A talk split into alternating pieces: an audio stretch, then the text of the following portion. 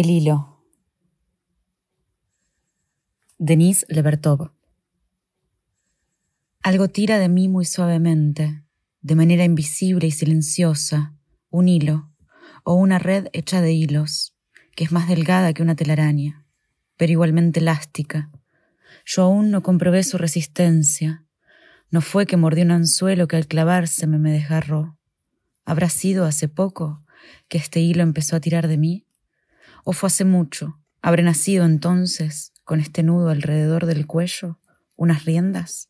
No es miedo, sino un súbito asombro lo que me hace contener el aliento al sentir un tironeo, justo cuando empezaba a parecerme que se había aflojado y ya no estaba.